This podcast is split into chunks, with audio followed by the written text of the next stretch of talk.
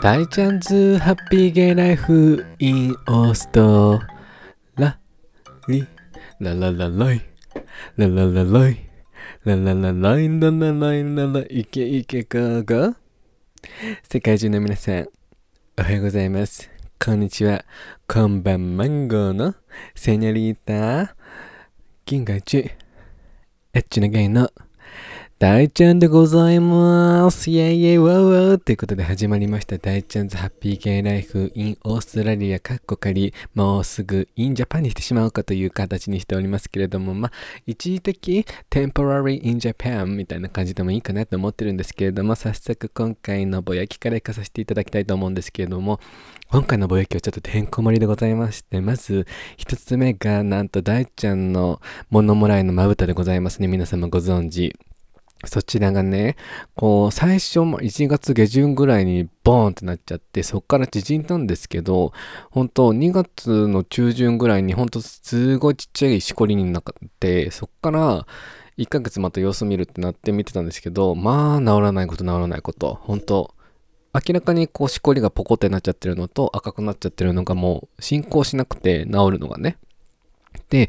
お名医者さんに行ったら、もうこれ以上はちょっともう目薬とかではちょっと治らないと。ということで、正解をしようっていうことになりまして、もう震えた、まあだよねと思って。だって1ヶ月経っても何も治らないからさ、まあ、覚悟はしていたんですけれども、で、美容整形外科美容形成外科の方を紹介していただいて行ったんですけれども、まあ、切開しますと。で、まあ2週間後にやるってなってて、で、まあ麻酔、局部麻酔ってなるんですよね。まあそれは痛いのはもう目に見えているんですけれども、私親知らずも抜いているから、中学生の時にかな。その時のさ、麻酔もさ、もうすぐく痛くて、でも麻酔だけ終わってしまえば、あのもう、あとは待つのみなんですけれども、まあ目、なんせ目なんで、でも、まぶたに麻酔をするから多分目が多分もう動かなくなっちゃうから多分閉じたままになるんでしょうね。そこでさっくりさっくりやられると思うんですけれども、まあその形成外科さんに行った時にね、まあもうやりますと、って決定になりましたと、ってなったら、よし、じゃあ今日は採血をしましょうって言われて、大ちゃんね、採血がもうちょっと苦手なんでございますよ。もうなんかもう震えてしまってた時に、なんかもう採血します今日、なんかその感染症の、まあコロナじゃなく関係なく、多分そういう検査をしますって言われて、はっはっはってなっちゃって、もう、はっはっは動機息切れみたいな、っってなっちゃって、まさかの採血みたいな。注射は私大丈夫なんですけど、あの、体の血をこう取られるっていう行為が私あんまりちょっと得意ではなくてですね。で、あ、まさかの採血来たと思って、まあ、行きますでしょう。で、採血しますでしょう。まあまあ長くて、でもその看護師さんすごい上手くて一発で入って、あー、ちーと、まあしも、とも、どっかもう遠いところを見ながら、ああ、早く終わって、早く終わって、と思いながら、ああ、違うと思って、パッて私の血を見たら、私の血はすごくどす黒かった。それは健康なのか健康じゃないのかわかんないんですけれども、結構血ってどす黒いのねって思いましたっていう話ですね。で、プラスもう一個違う貿易があるんですけれども、そちらも話したくてうずうずしてたの。我が家のトイレのウォーシュレットの強さがとても弱くなってしまったの皆様どうしようどうしよう。本当に壊れちゃったんですよねきっと。本当シャバシャバシャバシャバみたいな。シャバシャバシャバシャバみたいな感じで本当なんか濡らしてるだけなのね。えっ、とこれは何何とぞみたいな感じなんですけれども。まあだけれども私お仕事行ってさそのお仕事場のトイレとかも使うわけじゃない。そこでウォーシュレットがあるわけじゃない。で、これやっぱさ、お家のシャバシャバウォーシュレットを経験してしまうと、外で普通の、普通の強さのウォシュレットをこう、こうガッて来られると、はーんってなっちゃうの、本当に。やめてってなっちゃうの。強いウェイってなっちゃうのね。私の我が家がさ、もうシャバシャバだからさ、本当もう刺激が強すぎる私のそのお尻にはって感じになっちゃうと、もう、本当もう何の話してんのよ、皆さん。本当にやめてよね、我が家のウォシュレット事情。本当皆様も気をつけて、家のウォシュレットが壊れたらすぐ修理に出すぞ。まだね、うち修理に出してないと思う。お父さんとお母さんなんか自分たちで直そうとしているんですけれども、あの、うーん、多分修理に出した方が早いと思う。じゃないと大ちゃんのお尻がもっとセンシティブになっちゃうからっていうちょっとエッチな話でございました。ということで、早速、ぼやきが盛り上がったところで、大ちゃんのメインテーマに行かさせていただきたいと思うんですけれども、今回のメインテーマはですね、まあこれはまあ、レコメンデーションにも含まれてしまうんですけれども、おすすめの映画すごいいい映画があったので、そちらをこうに沿いながらお話を進めていきたいと思うんですけれども、先日私のインスタグラムをフォローしてくださってる方、ツイッターフォローとしてくださってる方は存じ上げてるかもしれないんですけど、私先日映画の Stage Mother っていう映画を見てきたんですよね。まあ、知ってる人は知ってると思うんですけど、多分日本ではそんなやってなくて、私も近くの映画館ではやってなかったので、わざわざ川崎の方まで3、40分かかるんですけど、電車で行ったんですけど、ほんと全国ではあんまりやってなくて、セーラームーン並みにね。多分海外では多分やってると思う。普通にいろいろたくさん。洋画なんですけれども。で、その内容っていうのが、こう、まあ、LGBT の話なんですけどね、まあ、ゲイバーの話なんですけれども、一人のゲイの方がいて、ドラッグクイーンの方がいて、その方がもう、ご両親とほぼ絶縁状態で、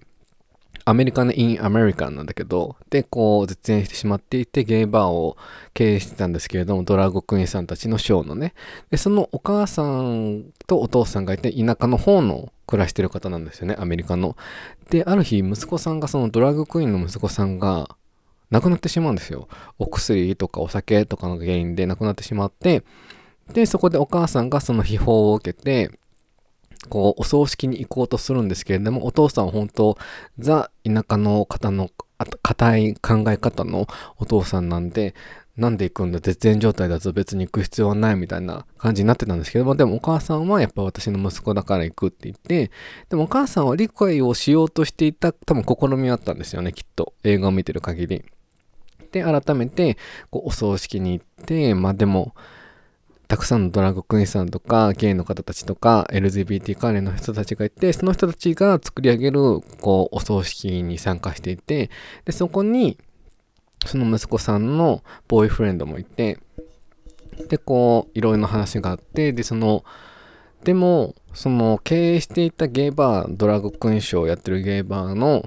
経営者はその息子さんで、息子さんが亡くなってしまったから、それを、こう、引き受けるのが、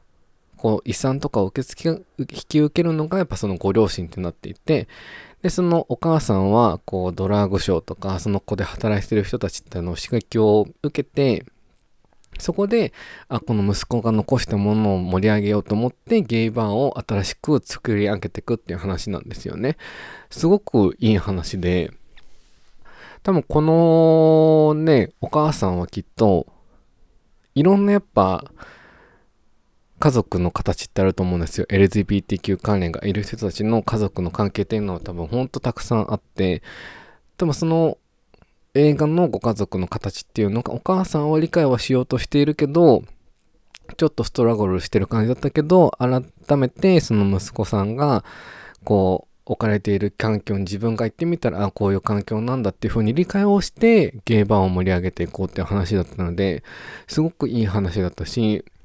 そのお母さんがそこに勤めてるドラッグクイーンさんたちが抱えてる困難も一緒に乗り越えていってってあげるっていうのがテーマだったんですよね。そう。その中の、なんか3人メインテーマのメインのドラッグクイーンさんがいて、1人はトランスジェンダーになろうとしてる人、もう1人は薬漬けになっちゃってる人、もう1人は、あの、そのお母さんと一緒で、家族と疎遠になってしまっている人っていう3人のメインの人がいて、で、なんかそれぞれの事情っていうのを見て、あーと思って、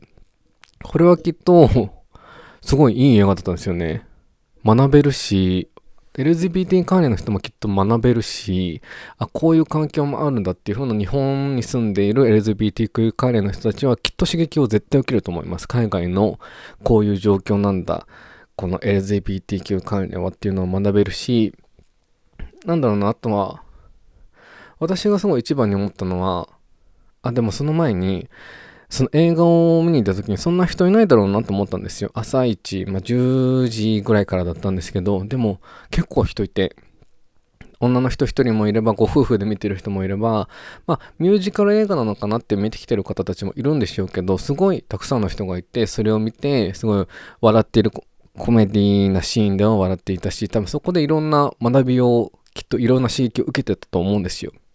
しかも結構上の層の方たち、40代、50代の方たちが多くて、あなんか私すごい映画館で結構一人で感動してしまって、あ、こんなに見てくださってるんだと思って、見てるんだで LGBTQ 関連の映画をと思って、嬉しい気持ちになったのと、でもこの映画を見て、すごい改めて思ったのは、やっぱ国によって LGBTQ のこのなんだろうな雰囲気とか文化っていうのがやっぱりこの映画を見てもちろんオーストラリア6年間いたっていうのもあってやっぱり違うなって思ったんですね。この LGBTQ の雰囲気がっていうんですかね。日本には日本の雰囲気があるし、そのアメリカにはアメリカの雰囲気があるし、オーストラリアにはオーストラリアの雰囲気がっていうのがあって、でも日本っていうのはそういうゲインの方たち、まあ、LGBTQ 関連の人たちが薬漬けになっちゃってるっていうこう話は身近ではないしトランスジェンダーの人たちがストラグルしてるっていうのも身近でもないし本当まあ関東で言えばほんと新宿2丁目とかに行かないと、そういった人たちと関わることは少ないし、でも多分海外だとそこら中にやっぱいるし、LGBTQ 関連の人たちは、オーストラリアのシドニーは本当もう場所関係なく、オックスフォードストリート関係なく、もうそこら中にもうゲイ、レズビアンっていうカップルもたくさんいたし、明らかにそういう人たちもいっぱいいたし、その人たちがやっぱ堂々として生きているっていうのがやっぱあるんですよね。だけど、これはやっぱ日本にはないやっぱ風潮だよなと思って、なんか改めて、あ、この雰囲気がやっぱ違うんだろうなと思って、なんかこう、まあ、このいう話はすごい何万回もしてると思うんですけど、やっぱり海外にいる LGBTQ の人たちの方が、すごい be confident な気がするんですよね。でも、日本にいる LGBTQ 関連の人たちは改めてその映画を見てね、改めて、あ、日本こういう状況だなって思ったのが、やっぱ be confident ではない、ないわけじゃないですよ。ないわけじゃないけど、やっぱ海外と比べると、コンフィデントパーセンテージがちょっと少ないのかなっていうふうに改めて思って、あ、やっぱ、面白いっていうか、やっぱこういう色々が違うよなと思って、日本には日本の LGBTQ のカラーがあって、オーストラリアにはオーストラリアのカラーがあって、アメリカにはアメリカのカラーがあって、なんでなんか、ほんとその、やっぱ最近の映画で言うと、私がまだ見てないですけど、草薙くんが主演のミッドナイトスワンっていう映画もあるんですよ。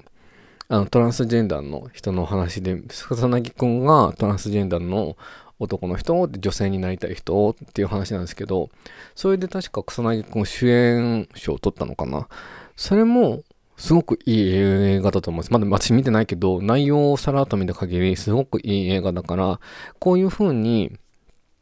いるんだよ、身近には。ストラグルしてるんだよ、身近にはっていうのを、やっぱり知っていただきたいなっていう風に改めて思ったし、あ、やっぱこういうところが違うんだなっていう風にその映画を見て思えたので、そこ皆様にも本当おすすめです。ステージマーダーっていう映画。もう終わっちゃってるかもしれないんですけど、まあ、もしネットフリックスでも上がるかもしれないし、もしかしたら DVD 出るかもしれないし、ネットでレンタルできるかもしれないので、ぜひ見ていただけると大ちゃんすごい嬉しいなと思いました。まあ、7人よりね、ほんと一番嬉しかったのは、映画館にたくさんのジェネレーションとジェンダーの人がいたっていうのが、私が本当に心から感動して、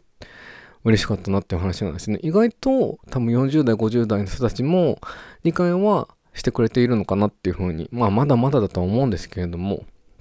身近に感じてくれたらすごい嬉しいなっていうふうに思いますね。本当私の親世代とその下のね、50代、40代後半の世代の人たちが、すごい LGBTQ がってやっぱすごい身近ではないと思うから、それに関して知識を得ようとしてくれていることとか、興味を持ってくれていることは、すごくすごく日本の未来にはいいことなんだろうなっていうふうに今回の映画を見て大ちゃんは感じた次第でございますっていう、今回のメインテーマでございました。で、ぜひ、あの、ステージマーダル、ぜひぜひ見てくださいませということで、メインテーマはここら辺で終わらせていただきまして、まあ、この映画含めぶち上げレコメンデーションはステージマートルということで皆様よろしくお願いします。ではでは今回はね、ここら辺で終わらせていただこうと思います。ところで皆さん、大ちゃんの SNS のフォローよろしくお願いしますね。インスタグラムの方が大ちゃんおみ0520大ちゃおみ0520 Twitter の方が大ちゃおみのみでございます。で、スペルが d-a-i-c-h-a-o-m-i、d-a-i-c-h-a-o-m-i でございます。で、あのー、なんだっけかな、YouTube チャンネルの方もやっていますので、そちらもサブスクライブ or ライクの方していただけると大ちゃんすごく嬉しみまるくでございます。あ、すみません。あと、E メールの方もございます。そちらが大ちゃんみ0520 at mark gmail.com でございます。ぜひぜひ E メールと、あのインスタグラムとツイッター等のダイレクトメールで大ちゃんこんなこと話してとか質問等あったらぜひひ送っていただけたら大ちゃん取り上げさせていただくのでぜひひ皆さんよろしくお願いします。ってことで今回はここら辺で終わらせていただこうと思います。皆様桜が咲くいい季節になってまいりましたが皆様ちょっと密は避けつつ桜も楽しみつつ春を皆様一緒に楽しんでいこうということで今回はここら辺で終わらせていただきたいと思います。ではでは皆さんあげな